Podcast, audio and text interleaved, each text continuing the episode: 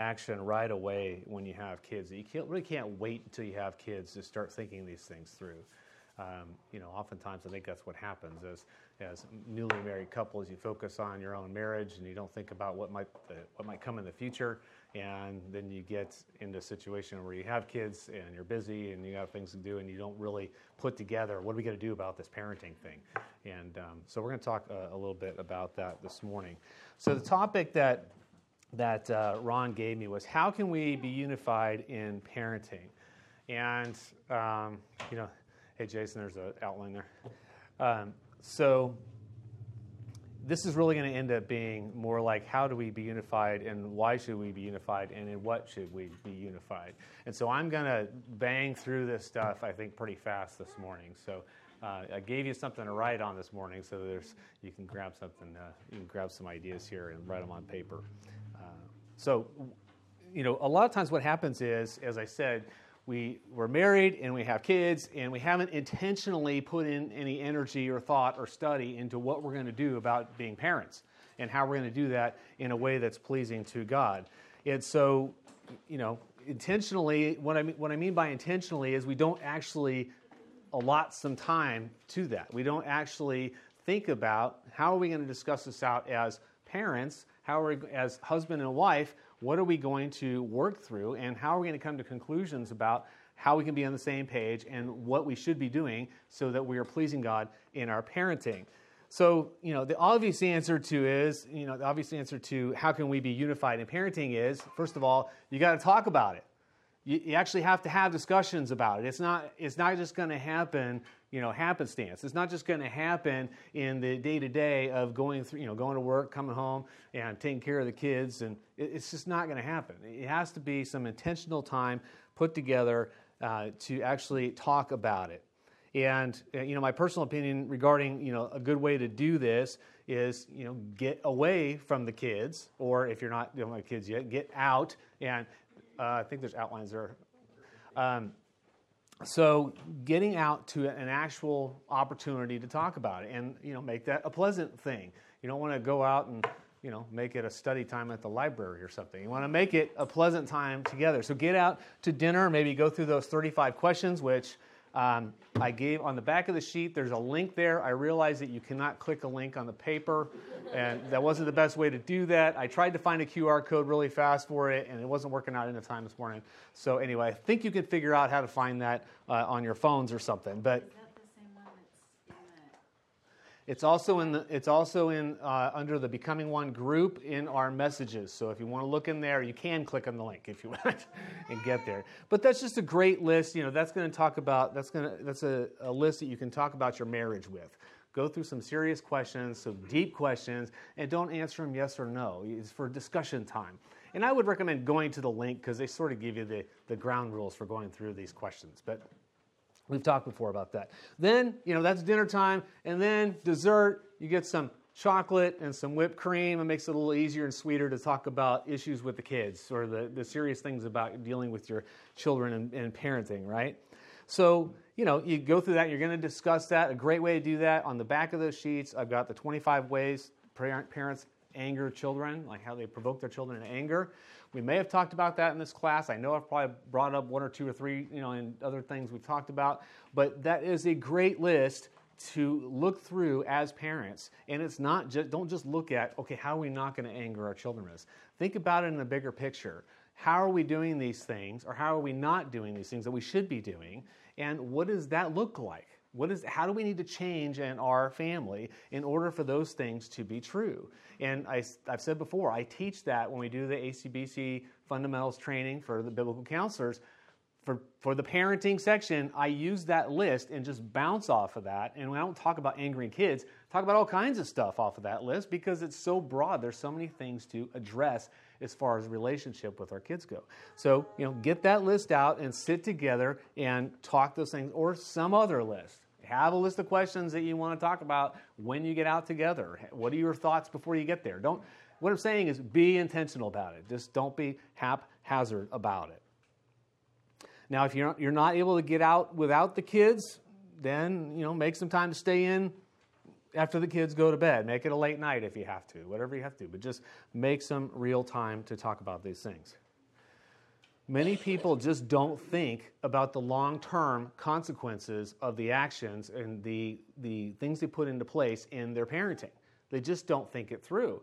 And so, consequently, the kids get to be in high school or college or junior high or whatever, and they're going, Why are we dealing with these problems? Well, some of it was put in place by you early on because you didn't think it through ahead of time.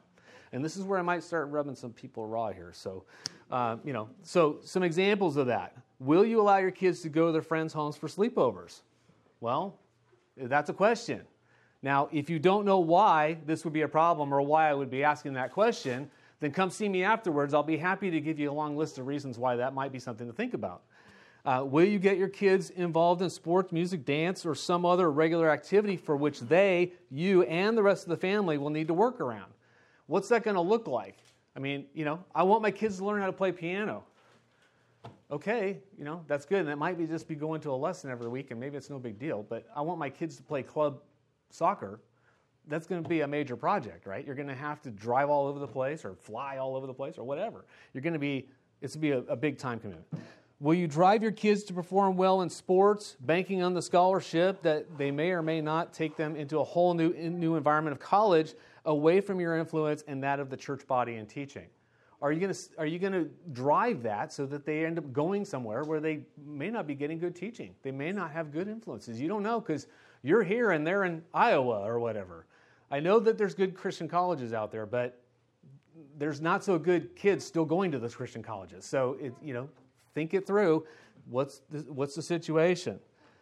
Um, last one. Will you send them or allow them to attend a college at distance, even a Christian one, where they may or may, may or may not have a good church? And then thinking that through. Are you okay with your son or daughter meeting somebody at that college in California and they meet somebody from Michigan who's also there in California, and now you have a child that's moved to Michigan? There's nothing wrong with that, and if that's what works out, great. But is that what you want? I don't know. You got to decide that for yourself. So just I'm just throwing some things out there as far as the long-term effects of decisions we make very early on. Dating, what are you going to teach them very early on? Are you going to let them get their idea of what romance and what dating and, and marriage is like from watching cartoons?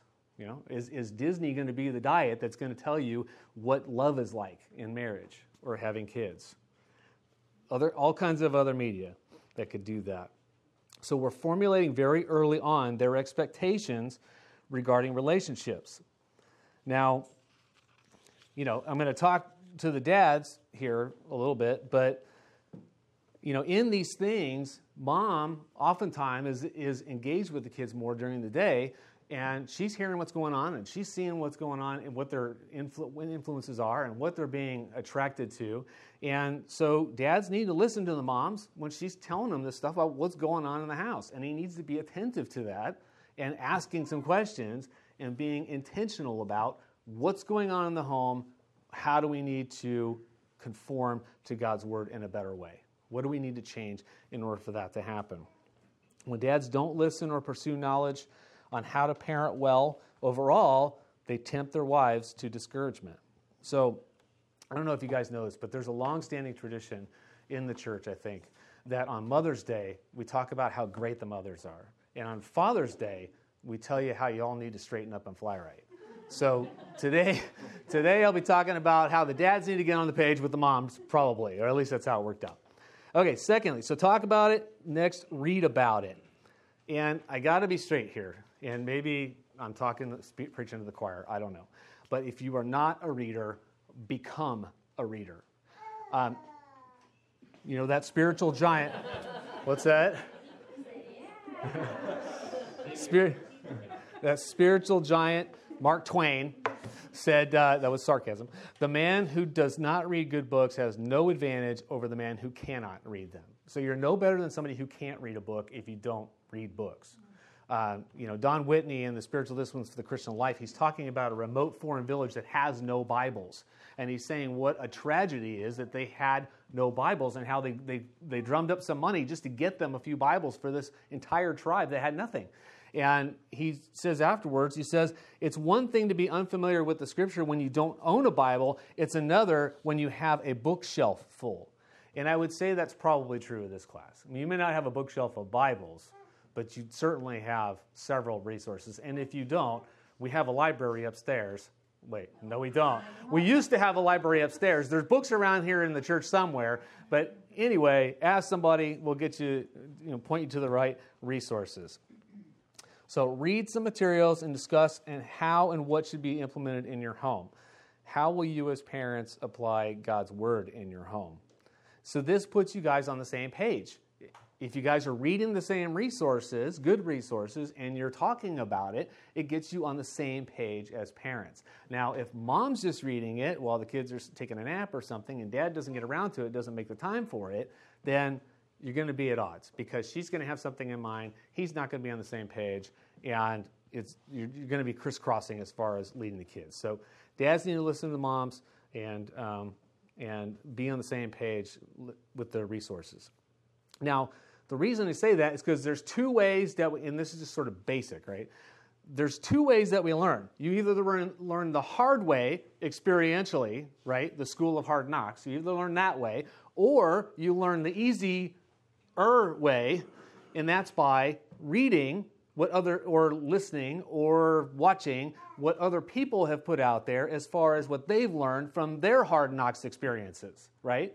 And so that's where you're going to get your knowledge from. And the smarter way to do that, obviously, is to learn from other people's mistakes, not your, not make them yourself.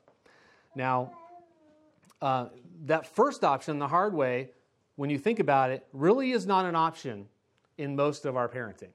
We cannot wait to learn the hard way kids have too much formation going on very early on that we can't make mistakes and figure out from those mistakes and hope to do better on the next one. That's not the way to go about this. That's, that's really not an option. So we need to be into, uh, into good resources. God gave us to steward well. He gave us children to steward well, and they can't be test cases for us to figure it out. We must learn from others. So learn. So who do you learn from? Well, you learn from those who have a high view of and a love for the scripture. Those who have counseled many parents with issues already. So they're not just raising, they didn't just raise their own kids. They've heard other issues. They've heard other things that go on in the family. They've dealt with those. They've worked it through. They've thought it through scripturally. And they've taken the time to put that experience into resources for our study, correction, and encouragement. So those resources, resources are. So I'm going to give you a few. Um, I, I, didn't get the titles. Maybe we'll put those together and get them on the, the on Church Center or something. But authors like Ted Tripp and Stuart Scott and Lou Priolo, John MacArthur, Wayne Mack, Joel Beeke, all these guys are guys that teach the Word, they love the Word, and they've written books on parenting. So those are great resources. And if you're really hard up for something to read, you can read Mommy Tend Your Heart. Um, so, this is my wife's book. um, so, and, and, this is the this is a highly sought after version. That's the author's version with all kinds of notes and stuff in it, the corrections to be, be made. Um, so, there's good resources out there, and you know, get them and go through them together. So, get on the same page as moms and dads. How are we going? How are we doing in our stewardship of our children?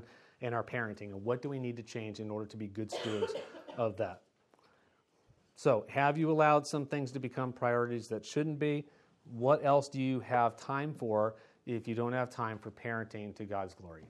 So, if you don't have time to read and study and discuss this out, what do you have time for that maybe is a priority that shouldn't be a priority?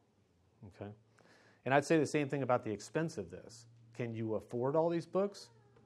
Well, what can you afford? What can you afford that you can't afford these books?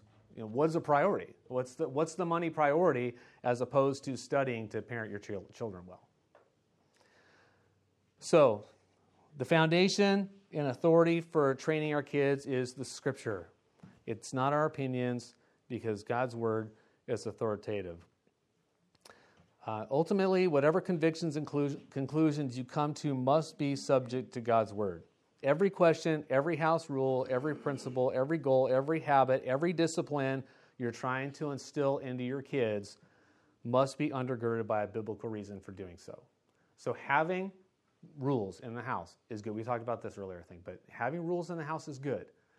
But if they're not backed up by some scriptural reason, by God's will, then at some point, at some point they're going to fall flat. At some point, they're not going to be enough to cause a child to want to obey them. Um, I said so only goes so far in parenting. It's not a reason for anything when you talk when you think about it. It's just a power play essentially. You're saying, "I said so. I'm the dad. You're going to do it," just like a boss would say, right? That's essentially what it comes down to. Now, children are commanded to obey their parents. So Ephesians 6 1, children obey your parents and Lord, for this is right. Colossians 3:20, children be obedient to your parents in all things, for this is well pleasing to the Lord. So children are commanded to obey. So you don't, you're not expected to justify your reason biblically every time you tell them to do something. They are expected and commanded to obey. But at some point, if you can't back that up and you're not reasoning it out with them scripturally, it's going to fall flat. Um, if it's just your, particularly if it's your personal preference, uh, that's going to wear out and it's going to tempt children to anger and rebellion. As a parents, our opinions are not the standard. If our opinion was set up as a standard, you know, if our opinions are set up as the standard as to how things should go in our house, at some point, the child gets to an age 10, 11, 12, something maybe younger where they start thinking, well, I have a different opinion and I don't see the reason for your opinion. So I'm going to rebel. I'm going to do something else. I'm going to do what makes sense to me and I'm going to follow my opinion. That's not the way it works with Scripture. When Scripture is the standard, it can't be as lightly disregarded. The Scripture is objective, authoritative, and irrefutable we are subject, we as parents are subject to the word, just as our kids are. So children should be able to vividly see us striving to live out the word as we teach them to do the same. They should be seeing us subject to the word as we're asking them to be subject to the word, or as we're really commanding them to be subject to the word, or leading them to do so. Disregarding your personal standard and opinions carries no eternal or even lifelong consequences. Disregarding God's word carries consequences both in this life, which sometimes end up being lifelong things, but they also carry eternal consequences. Okay, next discipline. You need to be on the same page as parents about how you're going to discipline. The word discipline, I really prefer the word training. You know, discipline to me sounds more like you did something wrong and we're going to discipline you. Well, that's what it is, but really, the point of the discipline is to train them in godliness. And so it's not just the discipline. We could discipline somebody to do our will, but if we're going to train them, we're going to train them in what they ought to be doing in order to please God. Now, you know, being on the same page with this is going to require more discussion, more agreement, planning, and commitment. And I said planning. You're going to have to actually plan this. It's not something you just go, oh, well, this is what we do.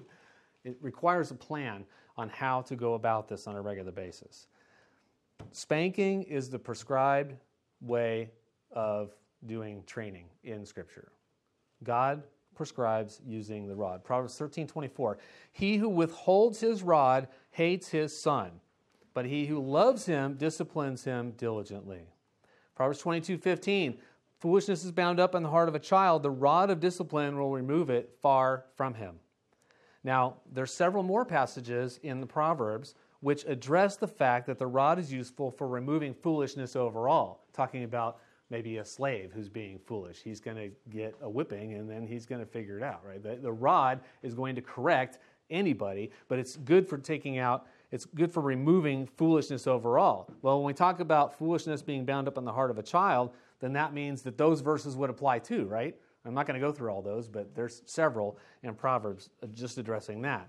So, why is foolishness bound up in the heart of a child? Well, because they're born with sin natures. They're born with the innate selfishness and the desire to get their own way. They come into this world effectively as rebels against God, parents, and everyone else who doesn't give them what they want. That's how they come in. They come in born to sin, just like we all did. And so they are foolish in that regard. Left to their own devices, children become increasingly more foolish and antisocial. We know this is true because Psalms 111 tells us the fear of the Lord is the beginning of wisdom. So, without that fear of the Lord, they're not going to have wisdom. That's the beginning of wisdom. So, if they're unbelieving children, then they're bound to be foolish. That's all they can do. Proverbs 1 7, the fear of the Lord is the beginning of knowledge. Fools despise wisdom and instruction. Do little kids like wisdom and instruction? Instruction? No. Um, Proverbs 9:10, the fear of the Lord is the beginning of wisdom, and the knowledge of the Holy One is understanding. So does that mean that if when they become believers, all of their foolishness immediately disappears? Of course not. Of course not. Of course, at that time they have the power of the Holy Spirit and the enabling of the Holy Spirit in their life to help them. But people were sanctified at differing rates. We've talked about that a lot in this class, that we are all being sanctified by the Lord at differing rates. We're not all just believers and we become perfect. Unfortunately, that would be wonderful. Um, adults, but adults have a greater capacity for reason and, ap- and application of principles than children do. So, because of our past, because of our experience and our, you know, putting things together, we can look back, we can look at the word, and we can apply the word in a more full way. We have a, a greater capacity for that. Uh, an adult is able to better uh, apply what he learns. So, Children don't have that experience. They don't have that reasoning ability that a adult has. So think this through. A believing adult with the enablement of the indwelling Holy Spirit is able to read God's word, the revelation of God and his will to us by the breathing out of the Holy Spirit. So 2 Timothy 3 16, 17 says that the word is breathed out by God. Reason it through, consider how it relates to his life, thoughtfully consider what is required to change to be in conformity to God's revealed will, and act on it. So that's the adult. On the other hand, a believing child, even with the enablement of the Holy Spirit, particularly one who does not read or read well yet, lacks the capacity to thoughtfully apply God's word in the same way as an adult. Hence, God's gift of parents to children. That's why we exist as parents, to lead them in the way that's going to be pleasing to God and in obedience to His word. So parents in so when you think that through, parents have the responsibility to teach the word to their children, particularly before they can read it themselves. So rather than just let them continue on in their sinfulness, as parents, we are to guide them in the word. So this goes back to what I talked about last week, using music um, if you, if that's a great way to teach kids verses, you know, teach them God's word and things that you can go, refer back to because they've learned it by singing a song, right? Um, there's all you, repetition is the mother of learning. So when you read things from the word, you pick those things that are going to be just like we should be doing, gearing those things to the sin that we're dealing with. And read those things to them over and over and over again, and they will learn God's word. Kids are sponges. They just are. And they are way more capable than we usually give them credit for. They are much smarter. So, as they are sponges, do we want to plunge them into the water of the Word? Or do we want to let them soak up a lot of garbage from the river of the world around us? Right? We have that opportunity. We have that responsibility to be instilling in them God's Word. Parents have opportunity, responsibility, and accountability to steward their parenting well. We've said it before in this class, and I'm sure it will be said again after this morning. Um, God gives gives us children to enjoy. We, you know, Psalm 27 says, "Children are a gift of the Lord. The fruit of the womb is a reward, like arrows in the hand of a warrior. So are the children of one's youth. How blessed is the man whose quiver is full of them." So, God gives us children to enjoy. However, children are not ours to do with as we please. We are put in place that we would be stewards, just like we should be good stewards of everything that God gives us and use it for His glory. Same goes for our kids. So in Ephesians 6 4, we talked about this before. Do not provoke your children to anger, but bring them up in the discipline and instruction of the Lord. So that's the command specifically to fathers, but it's going to apply to both father and mother. And Colossians 3:21, do not exasperate your children so that they will not lose heart. So that was on using the rod. Um, a couple more on that. Do not hold back discipline from the child. Although you strike him with the rod, he will not die. You shall strike him. That almost sounds like sarcasm, right? It's like, it's like if you if you spank him, he's not going to die. Okay. You shall strike him with the rod and rescue his soul from Sheol. That's a that's pretty big. You know, you're you're saying you're going to rescue him from death if you are consistent with the rod and do it rightly. Proverbs 29 15, the rod and reproof give wisdom, but a child who gets his own way brings shame to his mother. And we all have seen that before, right? A child that's getting its own way in the store or somewhere at the park or whatever, and it's bringing shame to his mother. Um, we've seen that before. Um, so we're going to use the rod, which in our terms would be spanking, right? Okay. So every time I record this, I'm a little concerned about saying something that's going to get me arrested or something. so spanking rightly. So correcting your children is not optional, and spanking them is the main biblical, biblically prescribed manner. Dads and moms need to be on the same page with how to go about this. So you can't just say, "Okay, we're going to spank," and that's it. No, you, there's a process to it, and you need to be on the same page as to how to do this. See, I told you you're going to get way more than just the topic this morning. So, a few pointers on spanking. Don't discipline in anger.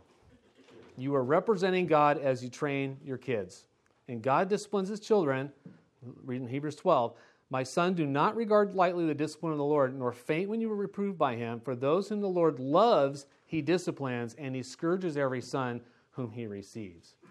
God disciplines his children in love, and we are to do the same with our own kids. And God's wrath is on sin and sinners, but his grace is in his patience with us and with sinners in general. We read in 2 Peter 2 The Lord is not slow about his promise, as some count slowness, but is patient towards you, not wishing for any to perish, but for all to come to repentance. We all know God's common grace in that he doesn't destroy people as soon as they're born and they're sinning rebels, right? He allows us to, to understand the word, to hear the truth of the gospel, to trust in that gospel. And he's patient with sinners. So as you discipline, it's for the purpose of their godliness, keeping that in mind, that the point of training is for their godliness, not for our convenience, not to make our life more pleasant or the, the household more pleasant. God's purposes are over all we do in our homes, and therefore the purpose for training and disciplining children. Now, we've covered anger in different ways several times in this class, but one main point of our lessons has been that there's very little anger. Very little of our anger is righteous. Very, very little of our. There's sometimes that we have righteous anger, but for the most part, anger comes as a, as a response to our own will being crossed, not that God's will has been violated. So we need to keep that in mind when we start feeling angry. Remember James 1. Everyone must be quick to hear, slow to speak, and slow to anger, for the anger of man does not achieve the righteousness of God.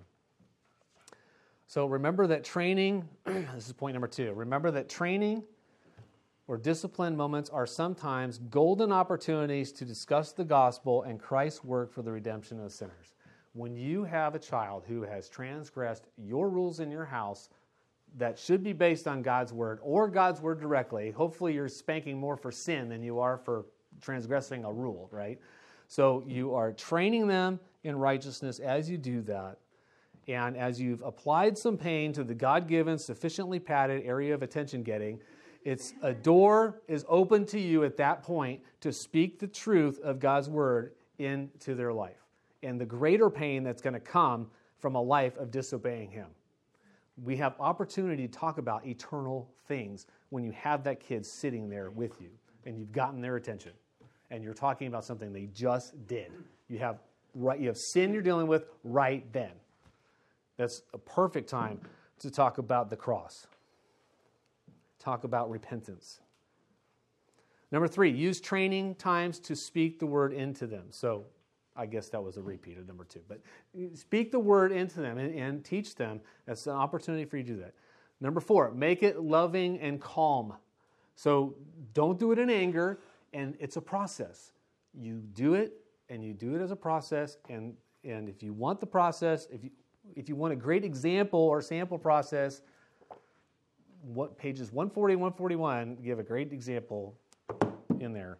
Um, and I actually couldn't find it in any of the other books. I couldn't find a listing, and maybe they're afraid of getting arrested, I don't know. But couldn't find a good explanation of how to go about it in a way that made sense. And I was telling Eva I was going to teach the ACBC class. I'm like, I can't find a good explanation. She goes, I know a book that's got it. And, okay, fine. so I used that. but it, so the process, you're going to make it calm, loving, and it's got to be a time when you are using the word and discussing bigger things. Um, number five, leave the training time as pals again. Um, there should not be any tension between you and the child when you leave the training session because it is a process and they should expect what's going to happen and they should understand that this is what happens when they transgress, right? Well, when you leave the room, you should have done some reconciliation during that time too, and that takes time. This all takes time. Parenting is not a easy, non-time consuming thing. it takes time to do this. So you need to be ready for that. And all the ones that don't have kids yet are like, I don't want kids now. so, but it, it's a time consuming thing. You need to sit and discuss. You, sure, you do the spanking, but you do the spanking in a controlled way. You do it to a point that they are broken and they, they are willing to listen. Because you guys know what happens. Maybe you just remember back to your own childhood. I remember me. I get the spanking, it just makes me mad. So then I stand up and I'm defiant. Well, my parents didn't give me a second spanking, but that's really, I mean, the point of being in there is to bring repentance and bring an opportunity for you to talk it through and be reconciled and have forgiveness and all those things. So if that's not worked through, then training really hasn't happened. You might have a kid walking out who's just more mad than he was when he went in. So dealing with that, in, in my case, a lot of times, this is where Sierra hopefully doesn't jump up and say, no. Um, but in my case, a lot of times, it would be tickle time or it would be joking around or whatever, just so that we were trying to leave um, with smiles on our faces rather than being, you know, upset. And number six, start early. The earlier you start and continue in consistency, the less you will need to discipline as they get older. So you do not want to get to be, and if you're in this position now, I'm not trying to harp on you, but it's not a good thing when you get to be eight, you know, they get to be 8, 9, 10, 11, 12 years old, and you're just now figuring out you should have been spanking. I mean, that's rough. It's really hard. I have a, it's a dumb question. How do you handle toddlers that doesn't quite understand like your your wording with them? And I mean, we don't have kids yet, but just I see that a lot where kids are having toddlers are having temper tantrums, and like, how, how do you deal with that because they're not quite understanding what you're even saying to them? Um, they so they don't understand what you're saying to them. I mean, we're, you're talking about a really really small toddler in their case, so. you know, like two years old. They still understand. They still understand the consequence of their action. Action, consequence. Action, consequence. Um, so they're going to understand that. Now, of course, you're not going to give them the same training session spanking, you know, walk through, talk about the word, you know, make it age appropriate. You got to do that. But they understand action, consequence very early on. So, and, and you got to be mindful about that. You're not going to give them the same spanking that you're going to give to an eight year old. Um, you know, so anything else on that? I would say it has to be immediate. Like with, you know, a six year old, you can say, um, you can finish what you're doing, finish the dish in the, you know, the sink, whatever, and the other room you come. But I think with a two year old, you have to be on it a lot faster because they have short memories and they forget easily. But um, there was actually, I got this from book years ago, and it was so helpful in understanding how early you can start disciplining. And keep in mind, the discipline is not for the parents' um, um, convenience. It's not so that we look good or we have a great life. It is so that they learn that they have transgressed the law of God. And you start when they're really little so that as they grow, this continues. But I actually did this with our third child. He was nine months old, and I had just been reading. They said you can take, teach a nine month old um, to not touch something. Mm-hmm. And so the other kids were in bed. We were out, like we were up. It was probably ten o'clock at night or whatever. He was, for whatever reason, didn't go to bed. So he's crawling around, and there was a comb on the floor, and he kept wanting to put it in his mouth. And so I said, No, you can't. You can't do that. Don't touch it. And so he would reach for it, and I'd smack his hand. It was no big deal, just a little smack on his hand. And he'd go reach for it again, no smack his hand. I don't know how many times I did that, several times. To the point where he crawled around that whole living room and never touched that comb ever again. We think kids can't comprehend because they don't understand English completely or whatever. But like Craig was saying, they understand that quick consequence. And I mean, obviously, with that, you're training them so they don't put their fingers in the light sockets, you know, things like that. But they can Wood stove. trained. What? Wood stove. Right, yeah, well, yeah, we have a wood stove, so the grandbabies now. So, yeah. Um, so I talked about consistency. So be be consistent. Um, this is a major downfall for many, if not most, parents. And this is also a very good reason why parents need to study, discuss, and agree on how to go about training kids because you need to be consistent. Think about it. Anytime, let's say your boss gets upset with you one day for one thing and then doesn't get upset the next day and gets upset with you about something else that you never talked about before. You know, it's like you have to be consistent in order for it to make have results. It's just we have to know they, they have to know what the consequence is going to be, what the training session is going to be like, and they need to know why they're getting it. And we need to be consistent. And the only way that's going to happen is if we do it every single time. And if you do it every time and you start early, most likely you're not going to have to do it very long because they understand I'm not getting away with stuff that I'm not supposed to do. You know, the longer we don't get in trouble for something, the more we're like, oh, I can maybe I'll slide by this time. Oh, maybe I'll slide by. Oh, I didn't make it that time. You know, but we still try because we have we have gotten by without it, right? Kids don't know what to expect when the parents aren't consistent. Uh, lastly, I think engage and have their hearts. And how do you keep their hearts? Well, you enjoy their company and you make your company enjoyable to them. In other words, you develop a relationship and a friendship with your kids. Now, it's not the same kind of friendship you're going to have with your buddy from the baseball team, you know, or your friend from high school or something like that. Obviously, it's a different relationship, but you need to have a loving relationship with your kids. Make them want to be with you. All relationships require effort and time. Be willing and available to talk when they want to talk. Make them a priority over your work as you are able. I know a lot of people work at home now, and you can't just say, "Oh, my kid's here; I can spend time with him instead of working." That's not how it works. You still got to get the work done, but uh, as you're able, you know, don't make overworking a priority over your kids, over spending time with them. So, over your projects around the house, over your hobbies, certainly, because having their hearts is more important than any of those things. God commands us to parent well and train our kids in His instruction. God doesn't command you to do any of these other things as priorities. So, I mean, we have things that we want to do, but God doesn't command us to do any of those. He does command us to train up our kids in the fear and instruction of the Lord. Uh, particularly for dads, as far as relationship goes, start early if you can with regular date nights with each of the kids. This is just an idea.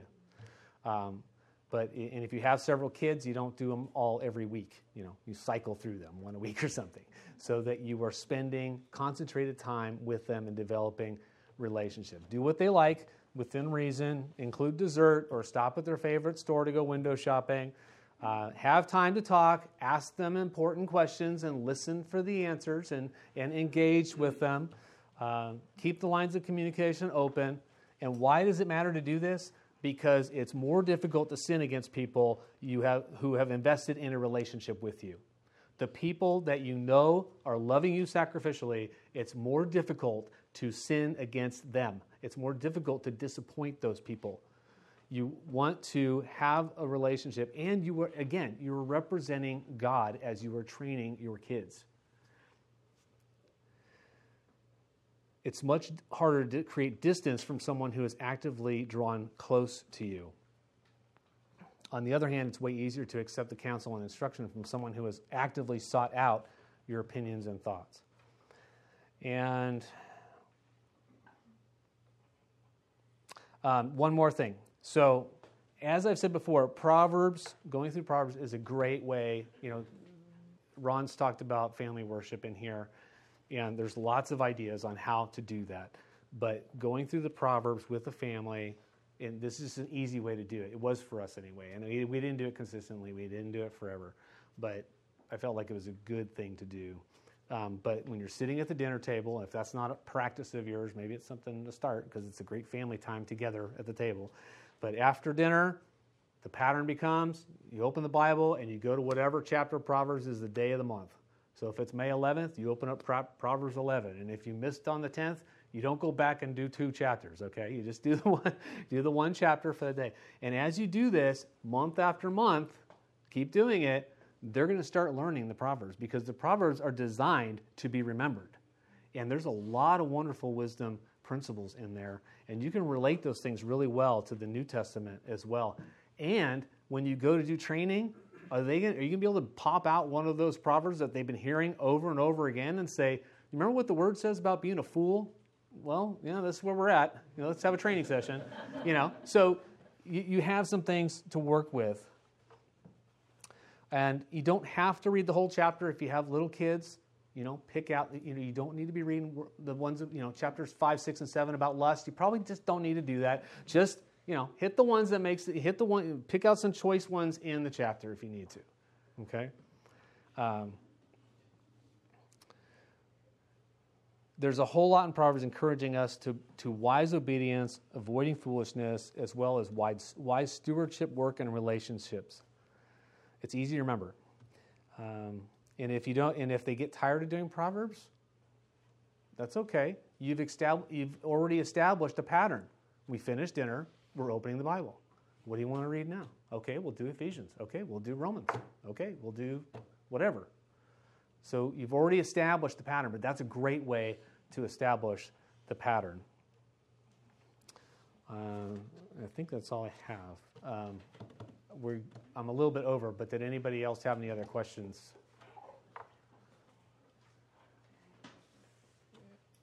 Yeah, go ahead, Chris. Do you have the same question, or are you just raising your hand for her? Okay. Um, I had a question about, I came in very last minute, obviously, but um, when you realize, oh, we've not been consistent, there's seven or whatever, how do you start doing that without like feeling like this massive shift in like how you do you just start doing it? okay. Yeah, you just start doing it. Maybe explain to them, maybe explain to them, we haven't been consistent in this and we're going to be consistent and this is why. You know, this is important that we are consistent in these things. So yeah, definitely. And we've actually, Yvonne and I have counseled couples that they haven't been consistent and it doesn't take long in that consistency before the child figures out, oh, wait a second, this is a whole change. This is a whole new world here, and I'm not getting away with the stuff I used to get away with. And behavior problems smooth out quite a bit in a very short time. It doesn't take long. Um, how do you think about doing this when you have a lot of young kids and usually when you're it's a single parent that's home at whatever time and when you take 10 minutes away with one kid the others aren't having issues, or most of the time when there's sin involved, there's at least two kids that have. so you're disciplining two instead of one? Yeah. yeah. Yeah. So that's, I mean, that's a big logistical question as far as, you know, you do have to work that through. Um, I, I think part of that comes, and you can jump in, but I think part of that comes in training the kids training the other kids to be um, obedient in waiting. So you're training the other ones that if I'm going to go do this, you need to stay right here. And when they don't, then they get the training session. You know what I mean? So you're training them overall in this is the way it's, you know, this is the way our household works. And when this one's when any of the children are in for a training session, the rest of you stay right here until I get back. I think so. And I think like if you have a baby, then the baby goes in the crib mm-hmm. for five minutes or so. as long as it takes, long. yeah. Yeah, so that you know that there's no danger. yeah. Okay. Anything else? I'm all heated up now. Keep going. This is good. Probably a really dumb question, but I'm just really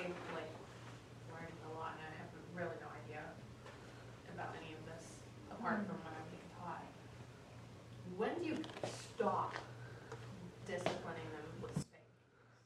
Probably about. I just listened to a podcast with Stuart Scott, and he said 11 or 12 years old.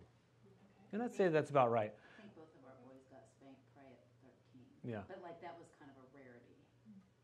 And it gets to be useless at some point. There needs to be some other training option at that point. So, and you know, if there's if you have um, if you have foster kids in your home or something, you're going to have to do something else too. You know, the prescribed manner is the rod, but you may have to make changes. But if they're your kids, this is the prescribed way for a way. I mean, so I think we're seeing a really um, kind of a scary wave right now through the evangelical circle. We were talking about this, and I mean, like, we're having another baby now, but I mean, we had our boys nine and 11 years ago, and there's this new, like, gentle parenting movement. yeah, And um, I was gonna just give y'all, not that I'm like a seasoned mom, but like, don't feed into that lie because that's all over social media right now. There's so much like arguing about that, and they're bringing in a lot of psychology, and it's like scripture is sufficient, right? And so, anyway, that's something we've been discussing. But it, I mean, it's a balance. I mean, half the things on this side of the page would be gentle parenting. It's just you can't go all the way on this side or all the way on that. yeah. and just throw out discipline altogether. Yeah. So if you guys want to read that, or if you want to listen to that podcast that Stuart Scott's exactly what he's addressing is the fact that our world is is very anti-spanking, essentially, and uh, they they they put it in terms of do you hit your child? Well, it's not hitting my child; it's it's spanking my child, and I do it in a loving way, and I have a process for doing this. And so uh, that's what he's addressing in there. So if you guys want to listen to that, it's at biblicalcounseling.com and it's uh, you could probably just look up. Um, I think it's mistakes. I think it's mistakes parents make in spanking. Um, Stuart Scott, and that's uh, Stuart S T U A R T, um, and it's good. It's good, good conversation. So, okay, yes, ma'am. Um, As a grandparent and our oldest son sitting here, I just want to encourage you all. Uh, Two things I was thinking, excellent. Oh, thank you. Um, Wives, we do need to be submissive to our husbands, and it's, even though sometimes we don't quite agree, if we've talked it through and we defer, and the Lord honors that. So I know it's a, sometimes it's a struggle when you're disciplining, but to, for your children to see, yes, you know, dad is, mom and dad are working together here is huge. And also, um, what you said, for our children to see, yes, mom and dad are submitting to the Lord, and to say to them, we haven't done this right, but now God has shown us this. And the honesty and the humility that your Mhm. kids see as you're walking with, with God too, and you're learning and you're changing, it just shows there's a relationship there. And that's what ultimately we're trying to point them, you know, to Jesus. And Yeah, the and- Lord is faithful. Yeah, and I'd like to add on to what you said about this submission, the wife submission. One thing we had, we, I'm just going to reiterate it from last week, but it's way easier for a wife to submit to a husband who is following the Lord and who wants to please the Lord in his marriage relationship and in his family overall, and he makes it very evident. It's just going to be so. You know, the one that says, "Well, she needs to submit." Well, you're supposed to be loving sacrificially like Christ loved the church and living with her in an understanding way. So there's two sides of that, and that submitting verse is not written to you. So, you know, pay attention to the ones that are and put those into actions really well. So, anyway, no. I was getting ready to pray. All right, go on. So if, if disciplining spanking is something that any of you are uncomfortable with, because just because you're at Grace Community Church doesn't mean this is something you've all been taught and you might be uncomfortable with it. One thing that is helpful or could be helpful is you do do a study on the passages in, in Scripture and Proverbs that talk about uh, spanking your child and look at the consequences if you don't. God does not lie, and God never changes. And so even though the world says, oh, you're hitting your child, you need to be more gentle, all these things that the world is telling you, it's very important that you see the consequences because it helps to it helps you to build your conviction according to scripture like, oh my word, I hate my child if I don't spank them. Oh my word, or my word, the child's going to bring shame to me if I and we can look around and see children that have brought shame to their moms because they haven't been spanked. So I just think that might be helpful as well. And we will we will talk you through it if anybody's wrestling. Yeah. So, I think Sir. also, um, like, so I didn't, I grew up getting spanked out of anger a lot. I think she grew up not a lot of discipline. So for us, it was at first hard to, to know, like even hearing the structure, it's like, well, how do you actually walk through that? And so, you know, with Eli, I feel like we've kind of figured it out. Um, but it's coming from seeing other couples do it. Like actually, like I, I need to see a real example of someone actually doing it. So just kind of throwing that out there, like that's been one of the most helpful things too. okay. Um,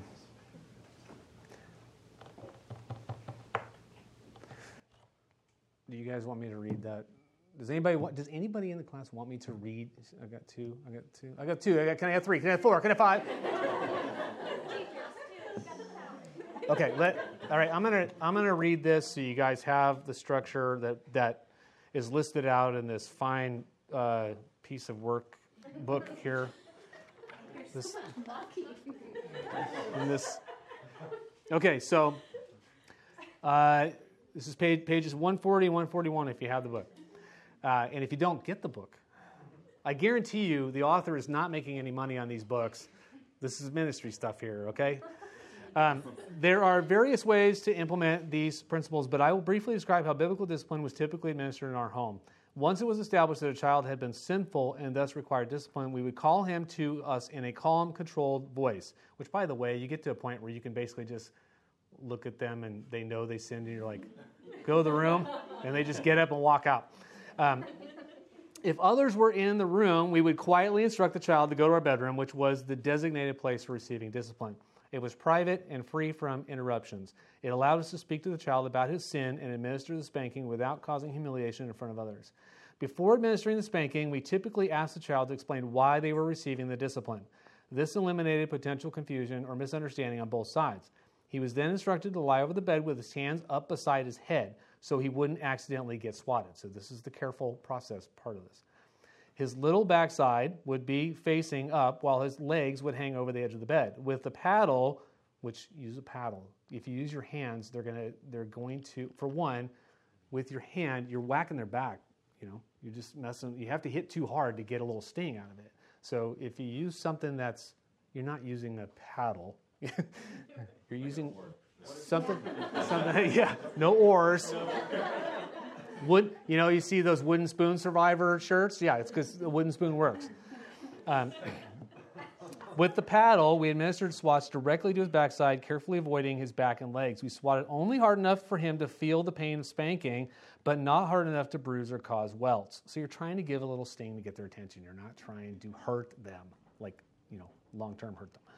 One particular child was often struggle. One particular child often struggled to lay still, which made spanking without causing harm difficult.